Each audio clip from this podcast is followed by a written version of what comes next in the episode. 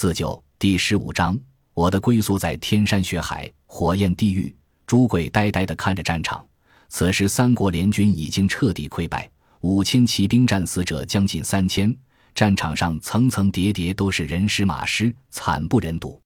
剩下的人在龙突骑之的率领下仓皇而逃，张雄苦追不舍，竟然以不到一千人追的龙突骑之上天无路，入地无门。追的追，逃的逃，方才还如修罗地狱般的战场，眨眼间已是寂静无比。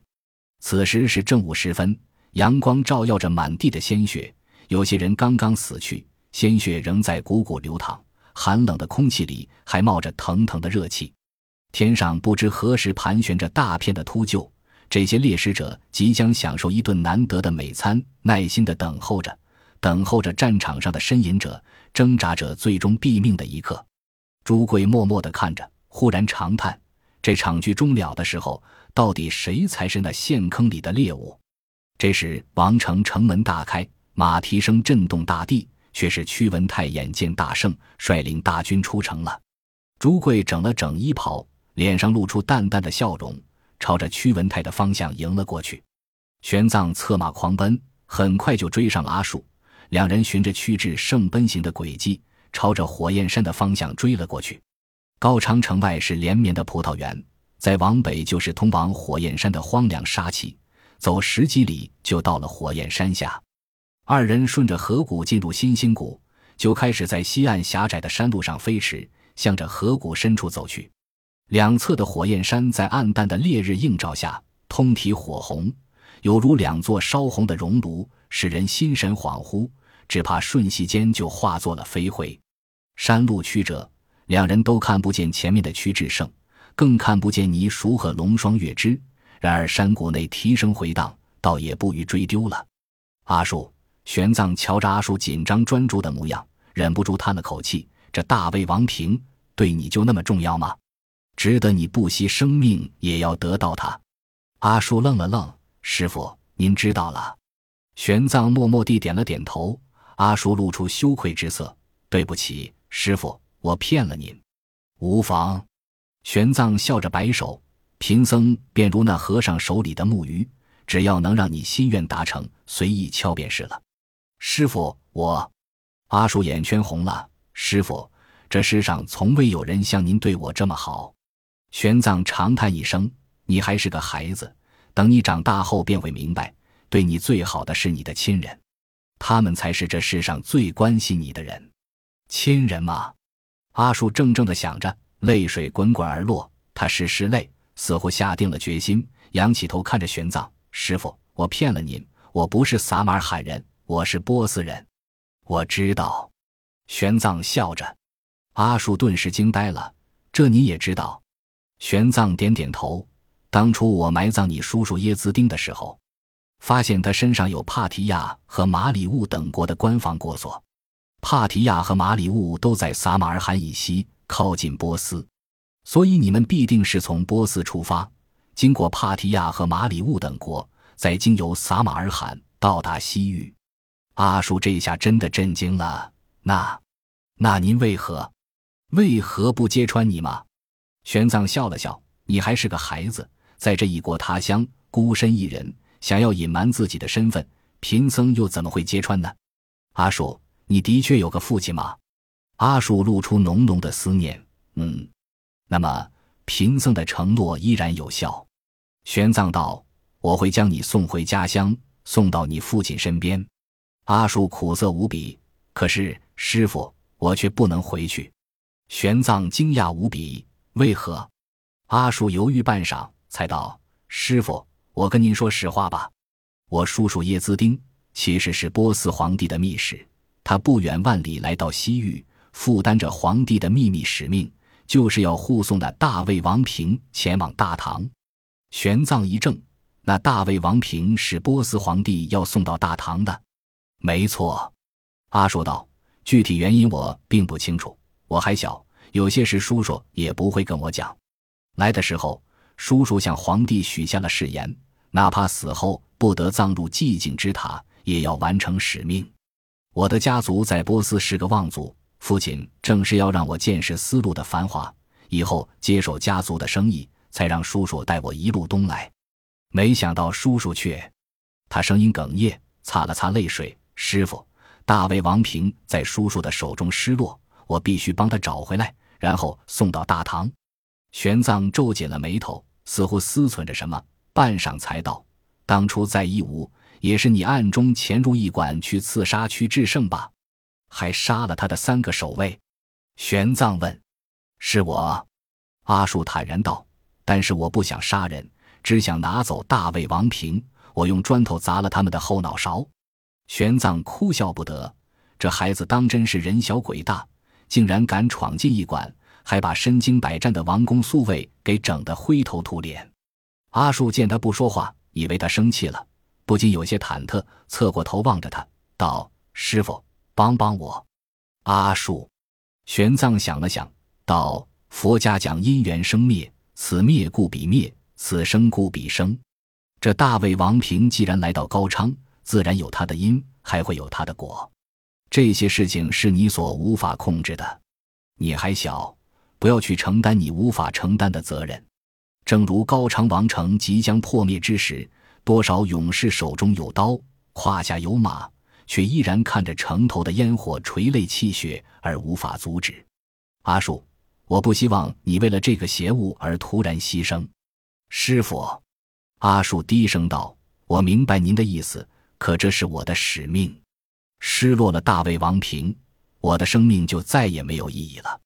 师傅，我想完成使命，然后站在波斯的阳光下。”玄奘没有再说什么，心中暗暗感慨。这时。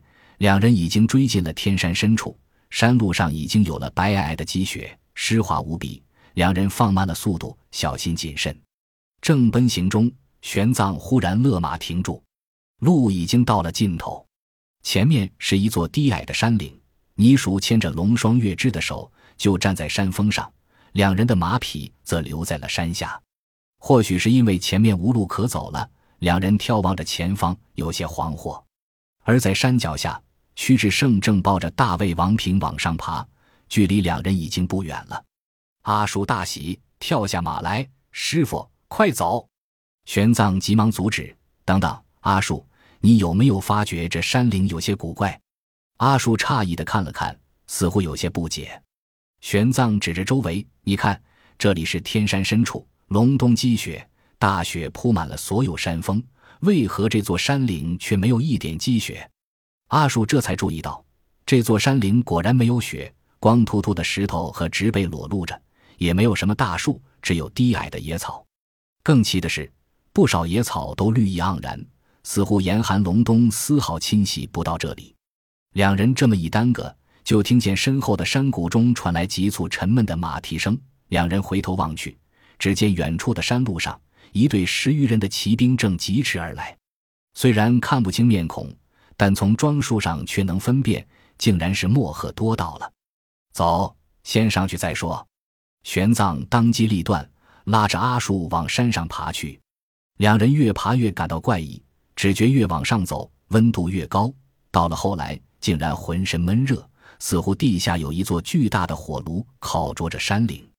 这时，屈志胜已经爬上了山岭，他把大卫王平放在地上，擦了擦脸上的汗水。气喘吁吁地望着龙双月枝，一脸温柔。双月枝，不要怕，我来救你了。呸！倪叔大怒，抽出弯刀指着他。屈志胜，莫要以为我怕了你。屈志胜踢了踢脚下的大魏王平，狞笑道：“倪叔，如今大卫王平已经证明了他是真正的魔物，也证明了双月枝不曾骗我，你还纠缠着他作甚？”倪叔又急又怒。但看着大卫王平，眼神中却充满了恐惧。你，你疯了吗？双月之的确只是在骗你，他没有爱过你。放屁！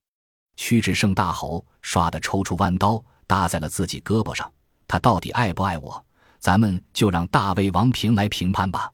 说着，他就要一刀割下。玄奘和阿术恰好此时爬上了山岭，急忙叫道：“三王子，不可莽撞！”玄奘一边喊着，一边跑到屈志胜身边。这时，玄奘才赫然发现，泥鼠和双月枝的身后竟然烈火熊熊，仿佛整座山都在燃烧，巨大的热浪扑面而来，整个人犹如置身火炉之中。他仔细一看，原来这山峰的后面竟然是一座巨大的天坑，坑里面布满了火红的石炭，那石炭裸露地表，堆积如山，也不知何年何月，竟然自行燃烧起来，将整座山峰烧得通红，昼夜不息。玄奘这才恍然大悟。想起昨日王妃拜求自己，将他和屈德勇的尸体合葬在天山峡谷里的火焰熔炉中，原来便是此处。玄奘跑到屈志胜身后，便被那股热浪吹得无法再前进。前面的泥鼠和龙双月枝实在是已经到了走投无路的地步。屈志胜见玄奘上来，立刻将弯刀指向了他，冷冷地道：“法师，你把我害到了这种地步，还不够吗？”玄奘诚恳地道：“三王子，贫僧是佛徒，断然不敢有害人之心。贫僧来到这里，是不想三王子铸下大错。我会铸下什么大错？”屈志胜冷笑。玄奘指了指龙双月枝：“你再催逼一步，难道要让他跳下火焰熔炉吗？”屈志胜似乎这时才注意到，龙双月枝的身后是燃烧的煤田，顿时吃了一惊。急忙扔下弯刀，一脸焦急。双月枝，你，你怎么跑到这种危险的地方？快回来，快回来！你叔鼻子都气歪了，心道：这还不是被你逼的吗？这时又假惺惺的，到底玩什么花样？龙双月之对屈志胜了解甚深，知道他哪怕行事再荒唐，也都是一片赤诚，忍不住苦涩的一笑。三王子，我究竟有没有骗你？你心里其实是明白的，对吗？屈指圣见燃烧的煤田烤得他头发都有些焦枯，焦虑无比，哀求道：“双月之，你骗不骗我都不打紧，你先，先过来这边好不好？那太危险了，太危险了呀！危险吗？”龙双月枝扭头看了一眼脚下燃烧的煤田，凄凉的笑了笑：“三王子，自从在交河城外。”我骑着马从这石坡上一跃而下，就已经把命赌进了这场局中。我随你前往高昌王宫，密谋覆灭高昌，身边到处都是敌人，一个不慎就会死无葬身之地。我能活到今日，已经是侥幸了。本集播放完毕，感谢您的收听，喜欢请订阅加关注，主页有更多精彩内容。